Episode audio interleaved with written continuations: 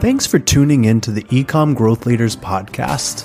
This show is intended to highlight marketing and conversion techniques taught by today's leaders in the ecom world.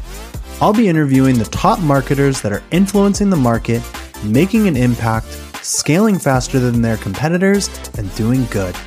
I'm your host, Samir ElKamouny, founder and CEO of Fetch and Funnel, a performance marketing agency specializing in omni-channel media buying, creative production, and conversion optimization. If you enjoy anything from today's episode, I highly recommend checking out fetchfunnel.com and sign up for our email newsletter where I promise to only send you content you can learn from and apply directly into your business to improve results and scale. At the end of each episode, my goal is to have you feeling inspired and fired up by learning from today's top innovators, marketers, and entrepreneurs. Let's dig into another amazing story about a unique brand crushing it and learn from their success and learnings.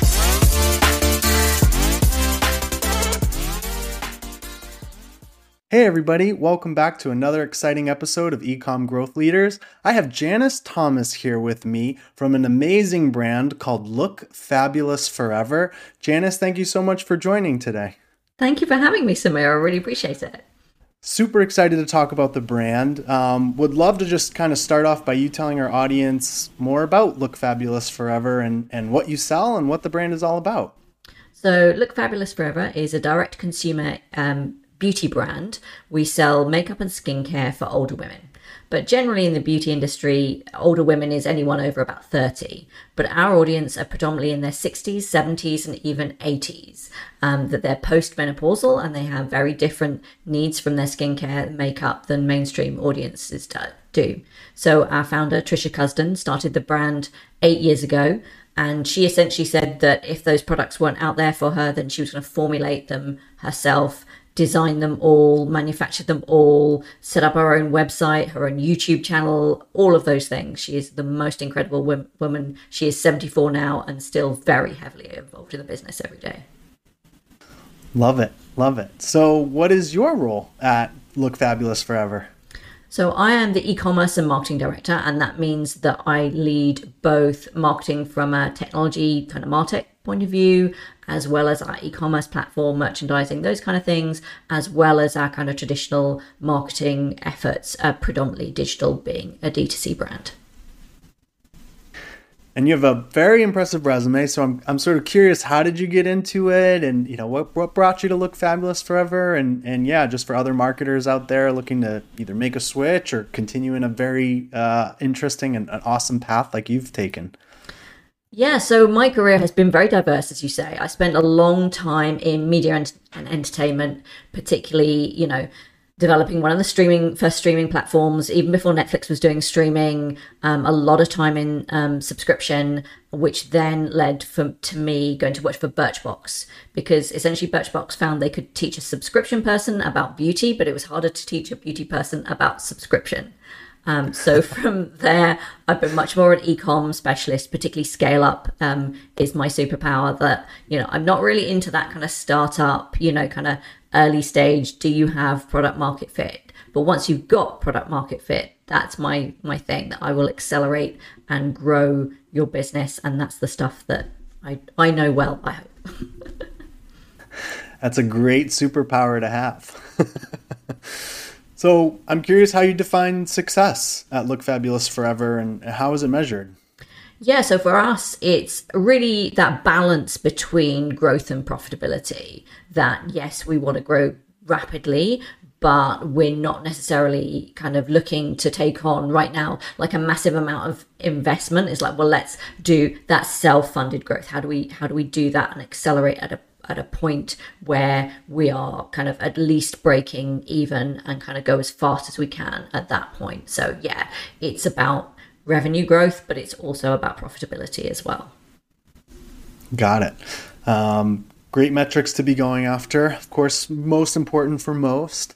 Um, do you feel like there's other like super important metrics that you're you know paying close attention to? You know, as far as yeah, as far as your yeah, what you're doing with digital or even just internally, you know, as as the company is growing? Yeah, so like personally I have like four like key metrics which are revenue and profitability, but conversion rate and new customer revenue.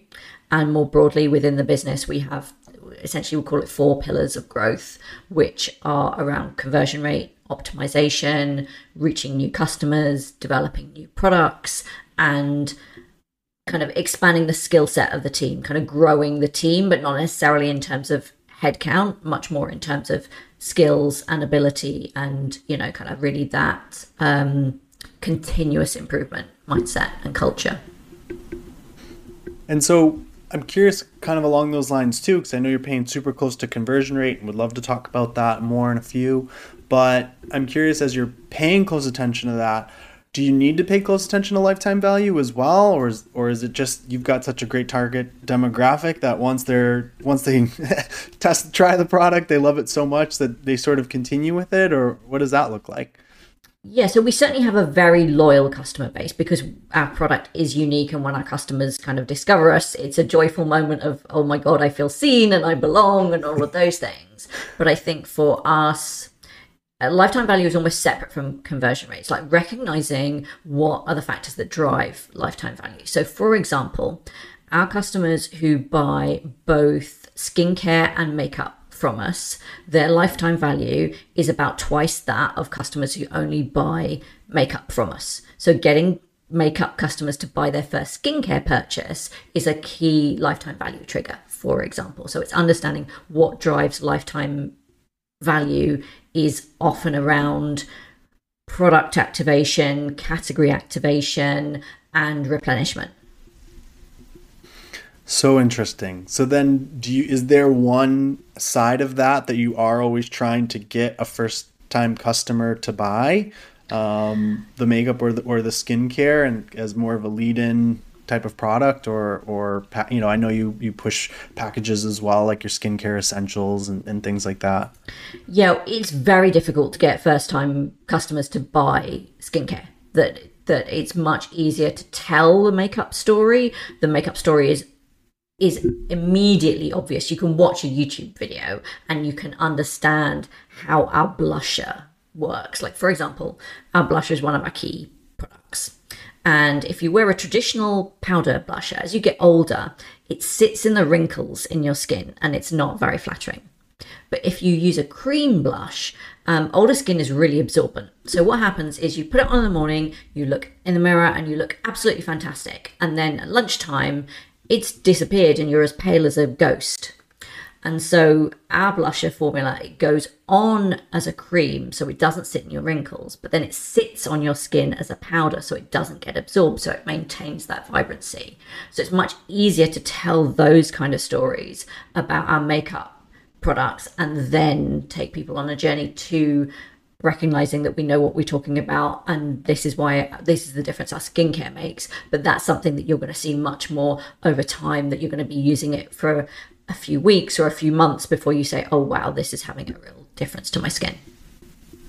Got it. Yeah that makes a lot of sense. Plus you're doing a lot of really interesting things with like you've got shop by tone where you can allow people to go after you know look shop by their different skin tones. You've got your amazing color quiz which yeah allow i mean it sort of speaks for itself um, and then you're spending a lot of time on, on education as well it sounds like where you've got the super successful youtube channel you're forming communities you're doing all these amazing things um, yeah i mean how much how important of a role does sort of all of those things play uh, I know it feels a little obvious, but just so our audience can really understand it. How much of a role do you think a lot of those, you know, different pieces of content and, and personalization, all the things that you're, you're focusing on?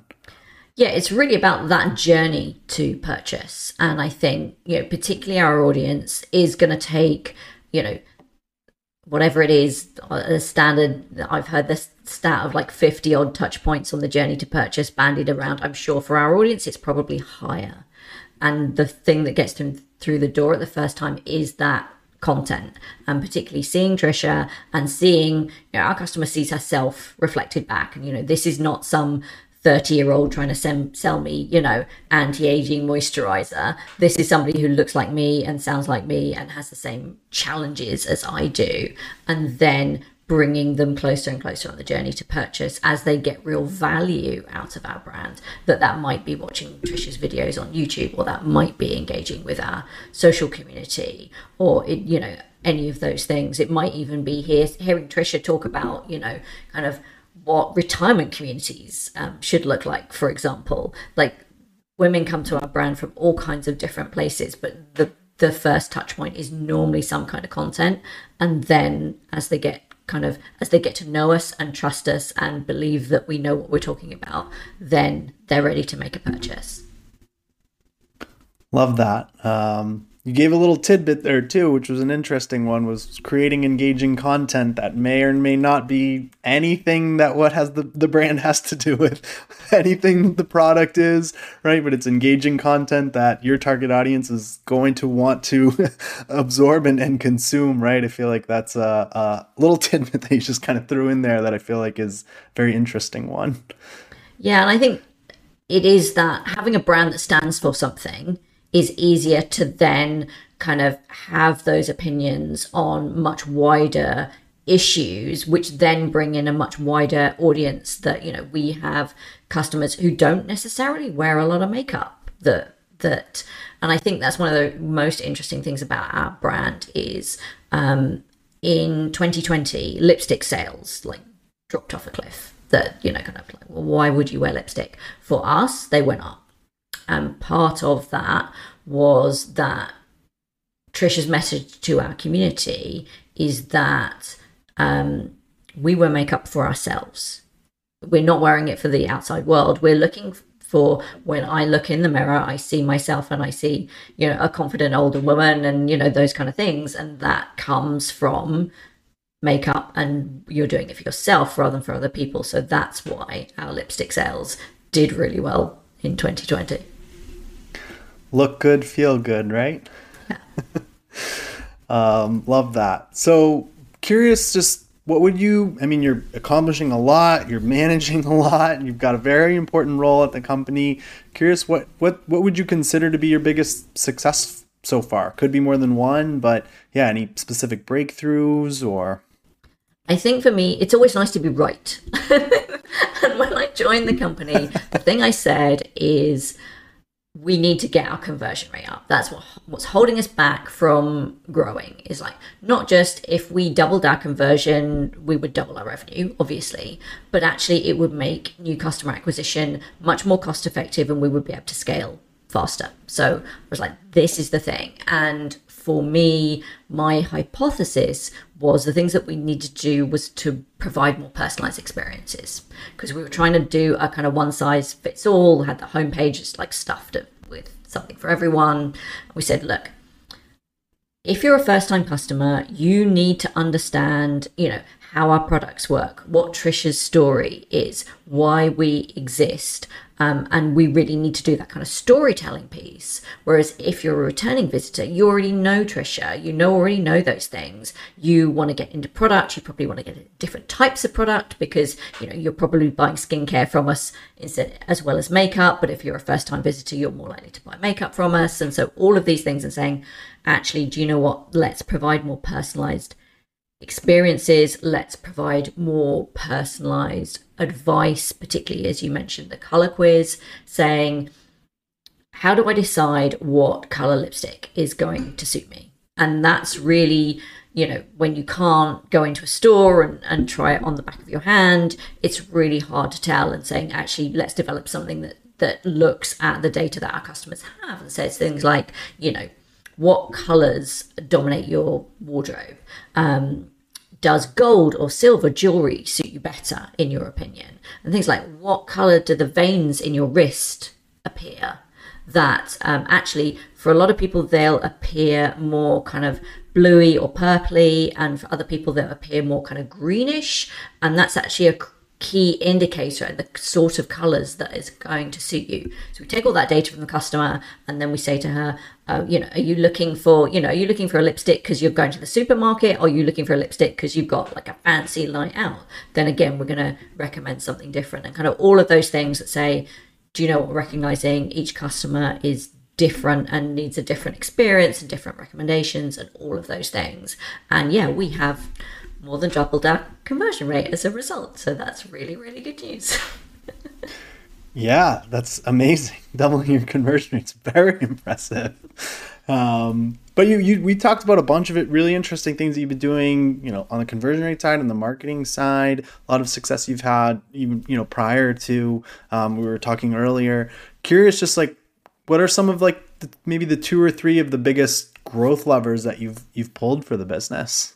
Yeah, I mean, I think um, for me, I'm an absolute passionate advocate for uh, social, for paid social as an acquisition tool. And um, here in the UK, there's a, a group that um, collects data from UK e commerce retailers. And they have this stat that on average, UK e commerce re- retailers are generating less than 1% of their revenue from social. And I'm like, what are you doing that you're not you're not driving more revenue from social? Yeah. so that that for me uh, was a big thing. And i think joining the business and we're a social first business. You know tricia's youtube channel is huge. We have thousands of subscribers. We have millions of views you know all of these things. You know the facebook channel's been there from day one but the business hadn't necessarily cracked it. And like coming in with that test and learn and particularly I'm a real advocate for that kind of full funnel marketing. And I think the industry is catching up to, you know, I was out at conferences, you know, four or five years ago banging the drum for you know what it's not just about bottom of funnel. You've got to you've got to attract a pool of people who know your brand and are interested in it in order to be able to convert them. And that's where like really rapid growth co- comes from is you've got to fill the top of the funnel and convert at the, the bottom of the funnel. And i think that's the thing for me that I think businesses who are doing really well with paid social are doing that. They're looking at like how do you take people on that journey from the first time they've heard of your brand to the point that they're going to make the purchase and they're making repeat purchase and all of those things. And and paying close attention to probably where those first touch points are and then what that customer journey looks like because I'm sure someone coming from some organic YouTube videos first versus a Facebook ad first and reading a blog article or or getting some of your content or you know signing up for you know your hundred dollars off uh, or your you know win hundred dollars and, and things like that. Must be very different customer journeys that then you probably are paying close attention to like okay like you said how many touch points do i need to get in front of this person? Um, yeah how do i impact the conversion rate of, of each of those different people yeah, and I think as well, also like still testing and like having that hypothesis and being like, well, do you know what? This creative works really well over here. Let's just try it with that audience. And sometimes there have been things that, that, have surprised us that you would say, oh, I didn't think the customer who had seen that particular video would have then come in this particular route, but sometimes they do. And and sort of trying not to be what's there's a phrase about you know if you go in um, to a conversation assuming that you're right then you're not going to change your mind. You're not going to learn anything. Yeah. Yep. Yeah. Love to test. Don't don't take you know you can use assumptions to run tests. That's totally fine. But don't not test or try something completely random or, or unique because you have assumptions. Yeah. I feel like that that's super key and, and love that. The, the full funnel, the multi channel, um, not being afraid to test, paying close attention to conversion rate, trying to increase conversion rate, uh, all very key things, um, which which I'm super glad to hear. Um, and yeah, pushing to our audience so that they they are paying close attention to those things. Um, but of course, some mistakes happen along the way. So I'm curious yeah, maybe what are some mistakes that you have made and maybe some missteps that have happened, you know, maybe test from testing or assumptions or, or anything in between. I remember interviewing for a role a couple of years ago and somebody said, um, What's the biggest mistake you've made in your career? And I was like, I've never made any mistakes in my career. And the thing is, is like, uh, obviously, I have done things that have not worked, but I really have this mindset of, do you know what? If you tried something and you and it didn't work, you've learned something. That's like massively valuable information. So I have this mindset that there's no such thing as a as a mistake. Um, like for example, one of the things that we just um, A/B tested was um, there's theory that says that rounded buttons perform better than buttons with square edges because we have this kind of subliminal thing that you know sharp things signify danger and what have you. So I was like, oh, I'd be really interested to to test that, particularly because our brand maybe those hard edges don't feel like they fit with our brand. So I'd be really interested to kind of A/B test that and see what difference it makes. Um, what came back from that was that the for desktop it was kind of about even that both shapes kind of performed the same, but on mobile the rounded edges performed worse. And so the hypothesis that I then kind of came out from there was because we were A B testing it, essentially we were kind of filing off the edges um, so what we were doing was we were making the button just slightly smaller. So from a motor skills point of view, you were making it slightly harder to click on from a mobile perspective. And that is the theory of why that test didn't work. And actually what we should be testing is bigger buttons first and then looking at the shape of the button. So technically, yeah, that was a mistake in the sense it didn't work, but we've now got an even better, more valuable test to run as a result of it. So I don't think there's anything, any such thing as mistakes. There's only really, really valuable learnings. And I want to work in an environment where every day people think, well, let's try it. Let's see. Let's know.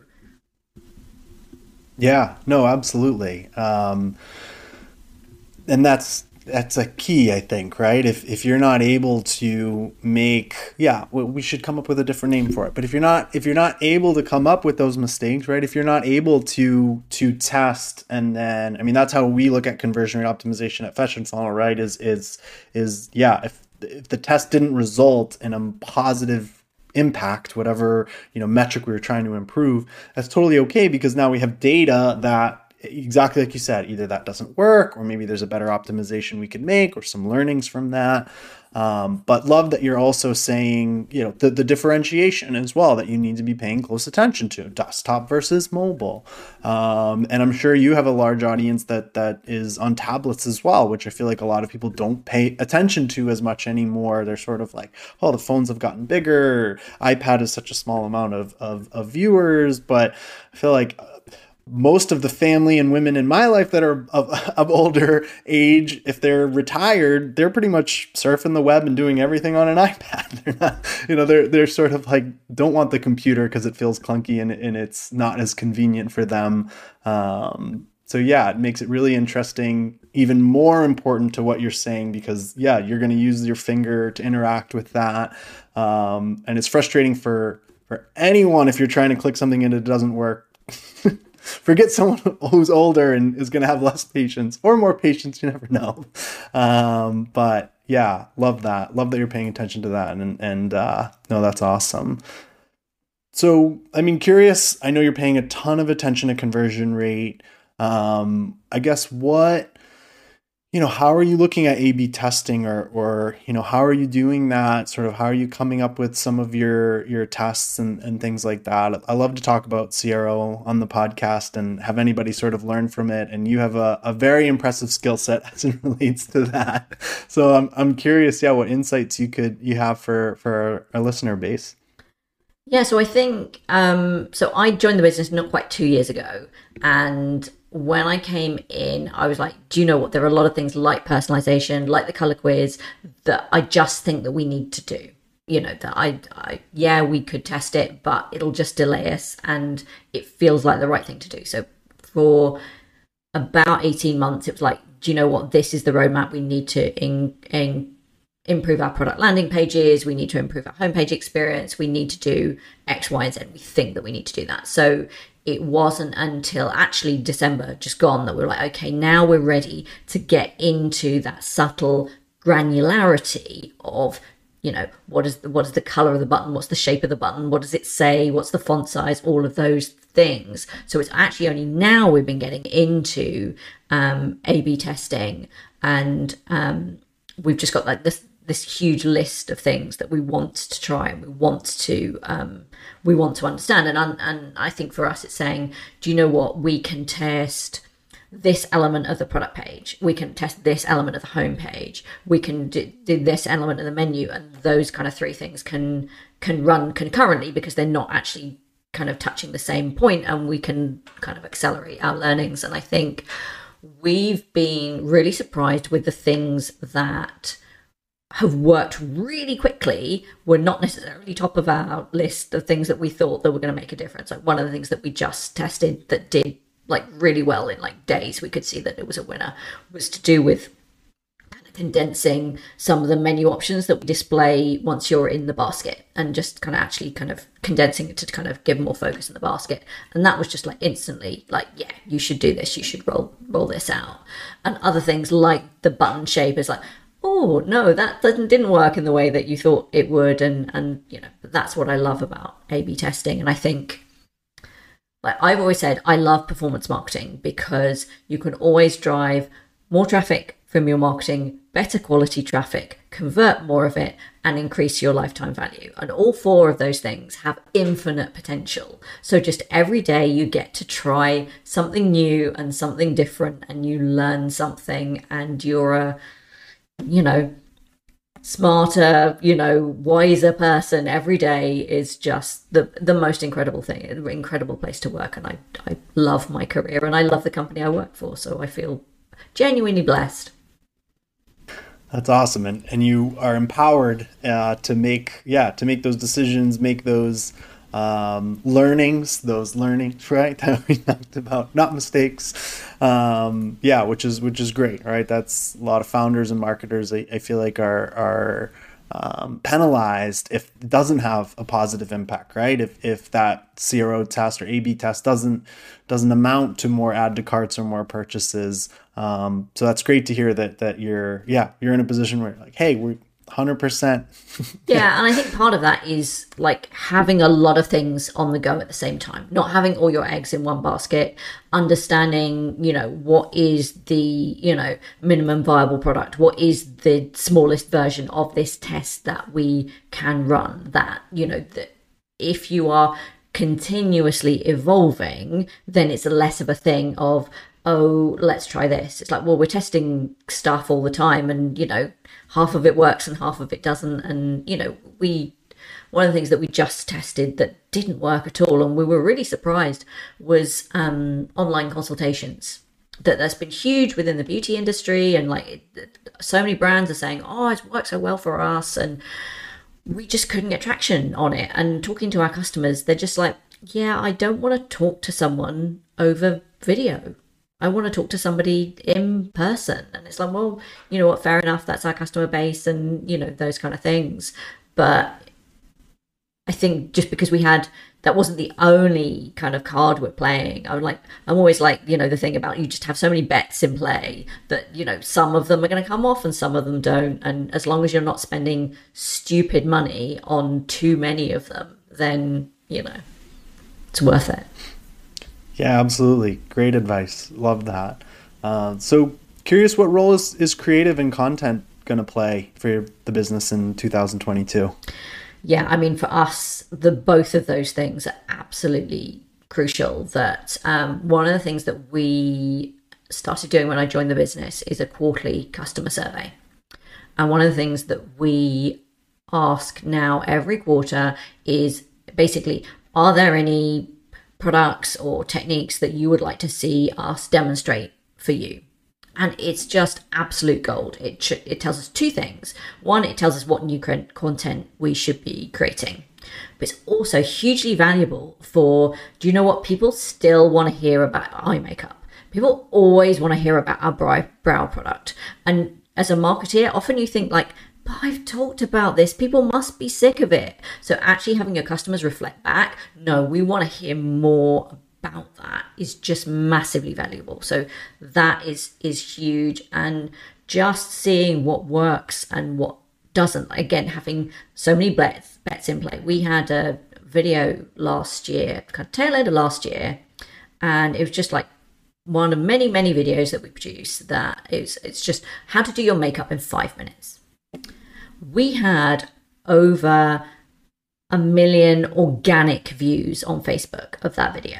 Wow. It's just it's it's insane.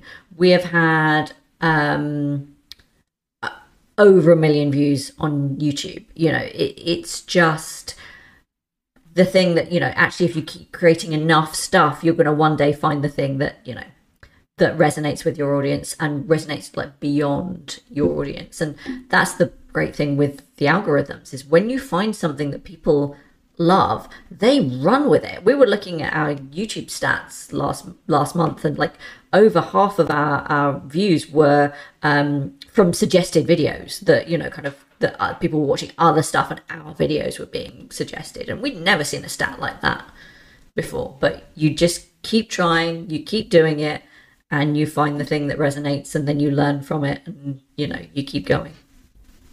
Yeah, and I feel like that organic content, like the 80-20 rule happens so much. I mean, you know, I used to work with Larry Kim, which his, you know, thing was finding those unicorn, right, blog articles and, and things like that, right? Where, yeah, it's like that 20% of the content, 80% of the views, 80% of the traffic, but like you said, you you get that hit and then it just takes off and and probably produces a great customer as well because your the educational content is is great. I mean, and and yeah, obviously you're going to be using your makeup in that tutorial.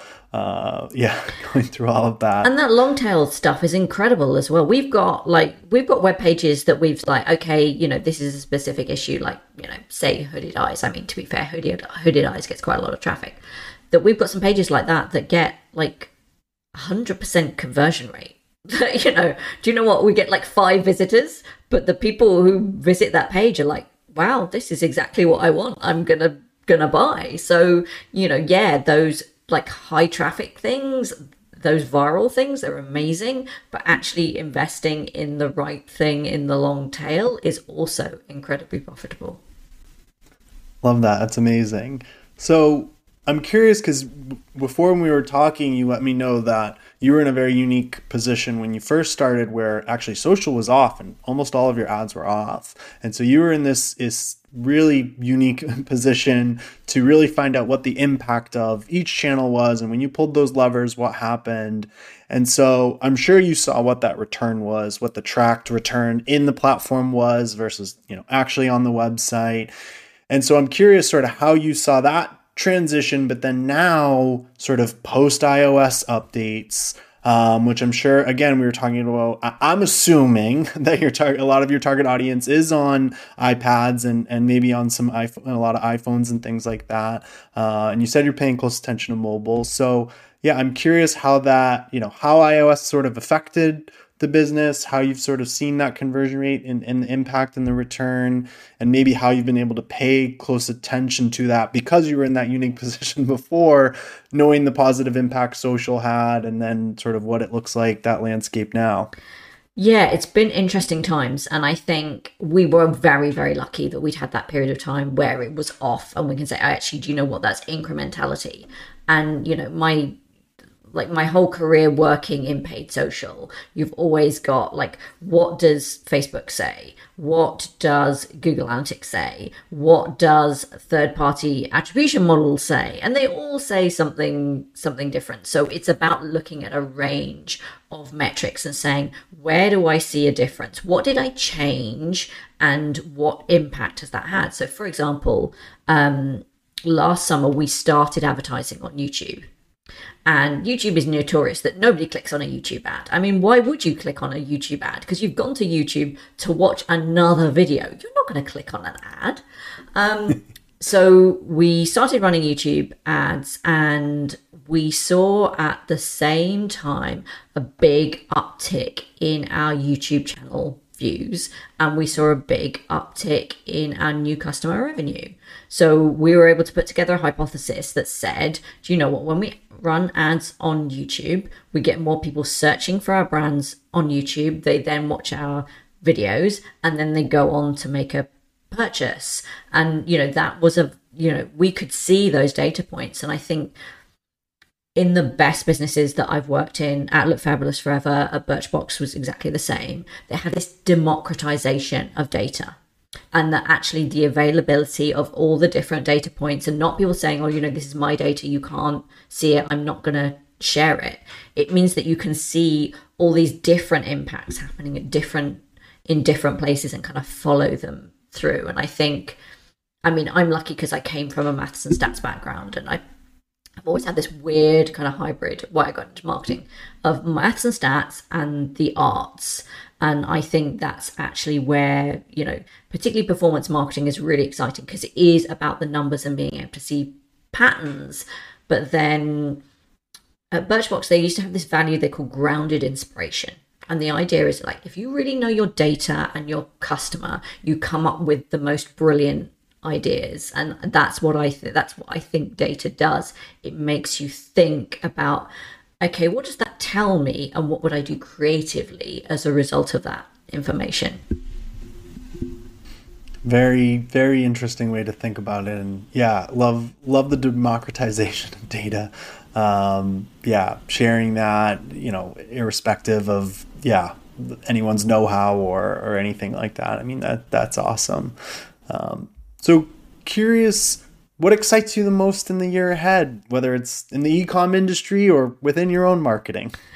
Yeah, so we certainly look fabulous forever. We've got some exciting, um, exciting tech products that I've got my eye on. That I'm always like, can I drive incremental revenue by, you know, doing something better? Like, I'm working on search at the moment. Particularly at the moment, you can't search content on our website, which is like a huge opportunity for us. So making that content search a delightful experience. It's clearly a massive um, opportunity. But I think more widely in marketing, what I really want to see, and I don't know if it's going to be this year, but I, I really think and hope that it will come, is just this fight at the moment between privacy and personalization.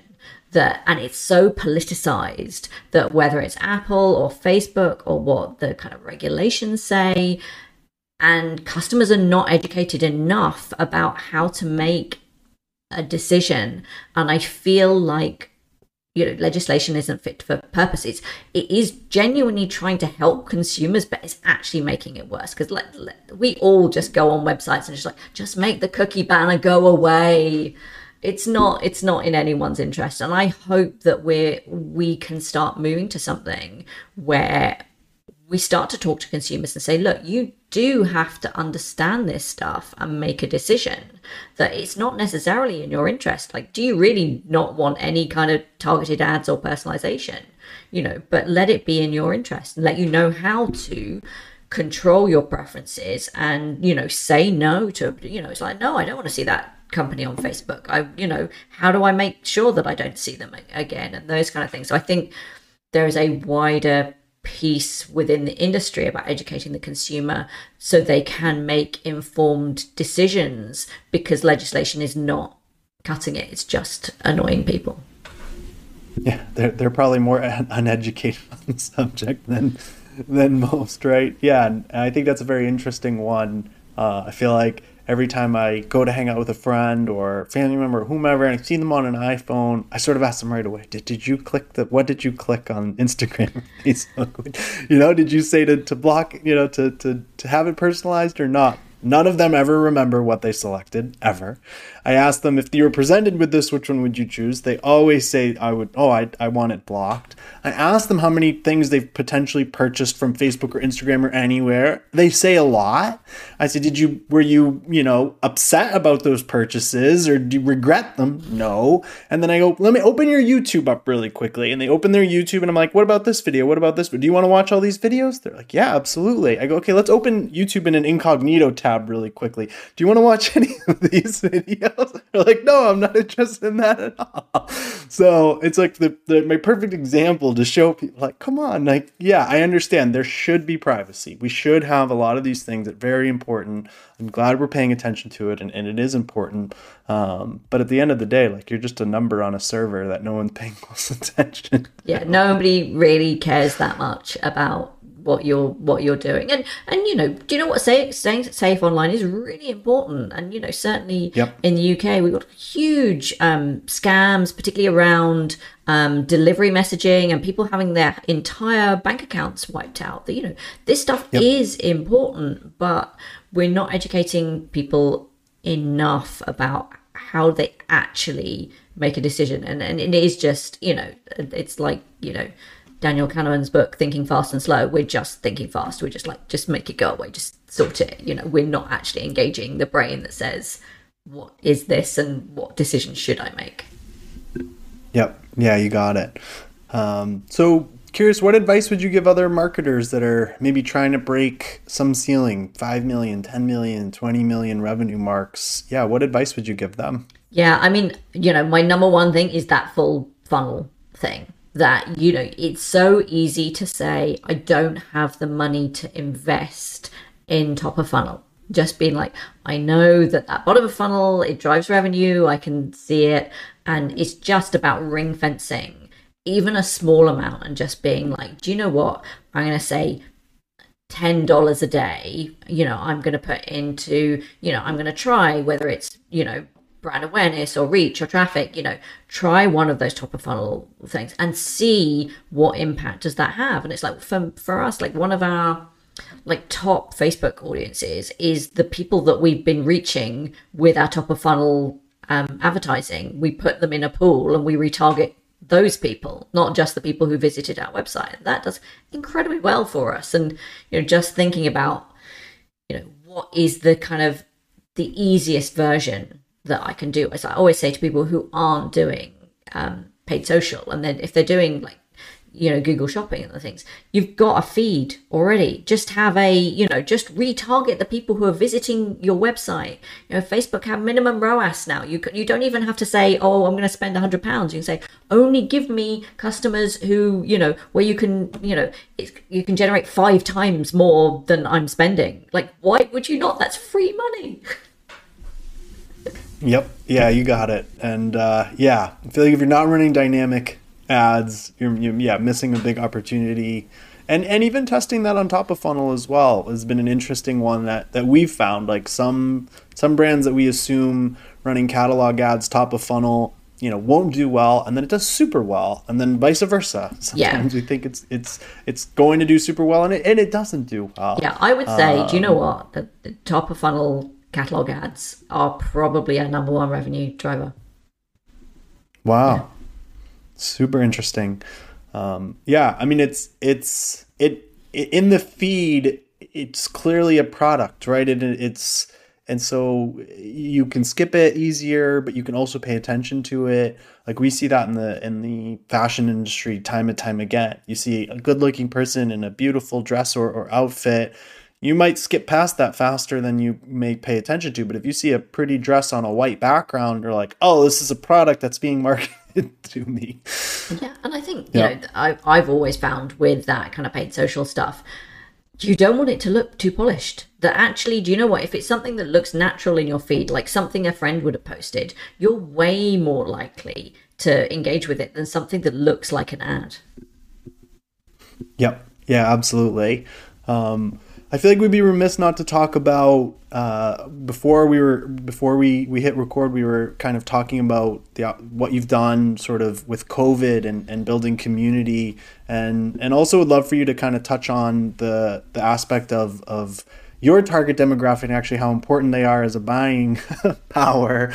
Um, yeah, would love for you to, to touch on those two points. Yeah, so we, um, uh, when the UK went into first lockdown in 20, 2020, um, Tricia realised that our audience were disproportionately affected, that most of our base are retired. So their entire lives revolved around whether it was family or grandchildren or charity work or meeting friends for lunch or coffee all of that stuff just went away overnight and she felt inc- incredibly isolated and she recognized that our customer base probably did too. So she said you know what?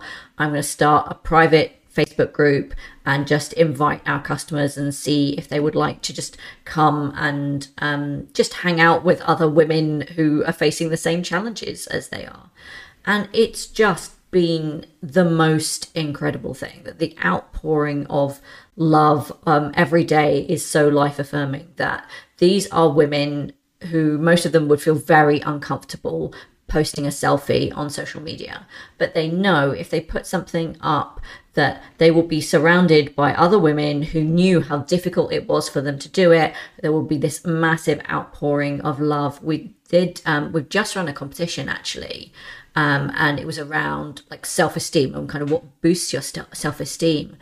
And some of the stories that came out of those women are saying you know i don't think i've ever had any self-esteem. And it's just like it's heartbreaking but to see the community kind of reach back and say you know what? You know you absolutely have achieved incredible things in your in your life and you know that you probably don't recognize how valuable you are and just it's just beautiful. And i think that kind of ties in as you touched on to the kind of wider ethos of the brand that we don't just want to sell skincare and makeup that we want to um, help our customers understand how to look better but also to make them feel empowered and that you know that they do put this you know they do put makeup on for themselves that you know th- this is part of their um, who they are and the face that they project to the world and that, that you know tricia really believes that um, she wants to challenge those stereotypes of older women in society and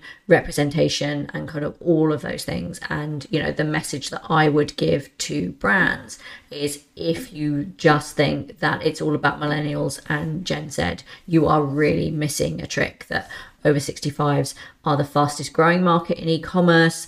They have huge levels of disposable um, income, you know, all of these things that just think about what you could be saying to these things to these people. And I believe passionately as a marketer that for many, many years, um, brands have aspired to be exclusive. That this that's been the highest kind of mark of a brand if you're exclusive. Whereas now, actually, I think being inclusive and saying, do you know what? I want to be a place where my customers feel like they belong, that they are welcome, that they are valued, that they are important. That's going to bring you much, much more brand loyalty than, you know, oh, it's sold out. Oh, you know, you can't come in. Oh, you know, all of those things that come with exclusivity. It's like, no, let's be inclusive to our customers. Let's be warm and welcoming and make them feel that they're important because they, they are. They're our, reason we exist. I love that. And yeah, empowering all of those women. Yeah, making a difference. I mean, you said it earlier. Have a brand that stands for something.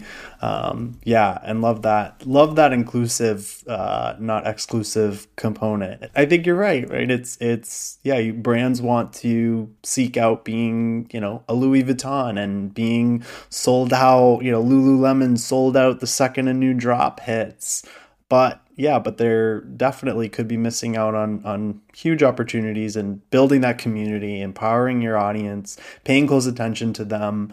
I mean, selfishly, I'm sure in that community in the Facebook group, you're probably getting these lessons and learnings, you know, of how to speak to your customer that are worth a hundred times more, you know, that, you know, of course, all the you know, there's a bunch of benefits that are happening in the community outside of that. But selfishly, I'm sure that's just such a, a huge opportunity for you to understand. Yeah, how, how should I talk with them? Yeah, why are we, t- you know, maybe we're talking about self esteem in the wrong way. You know, maybe we're not talking about it in the right way. Um, that's so unique to to find those opportunities to reword things.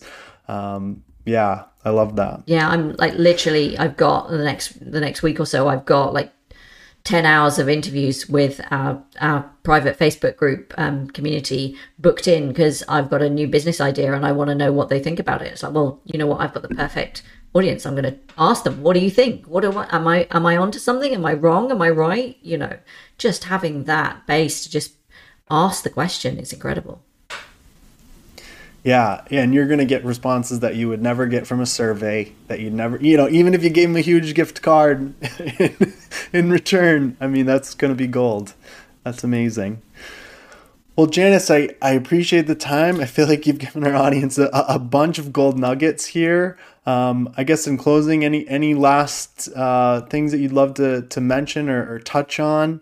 I think it is just that thing around inclusion and just think about who your customer could be and it so many benefits come come back that if you think about accessibility isn't something that is a a barrier and a kind of drain on us. It's it's an opportunity for us that you know putting subtitles on video, it helps people who are listening, who are watching with the sound off, as well as people who are hard of hearing.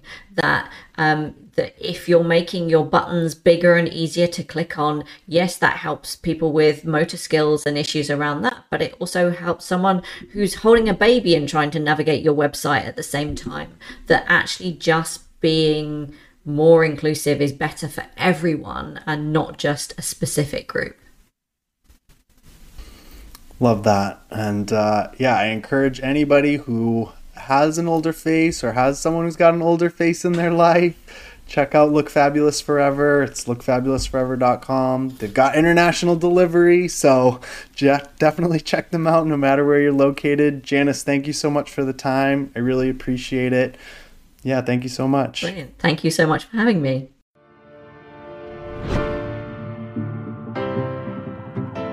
Samir ElKamouny here. Thank you so much for listening to Ecom Growth Leaders podcast. If you are a successful brand that is crushing it and would like to be on this program, please visit go.ecomgrowthleaders.com slash podcast dash guest. If you got something out of this interview, please share this episode on social media. Just do a quick screenshot with your phone and text it to a friend or post it on social.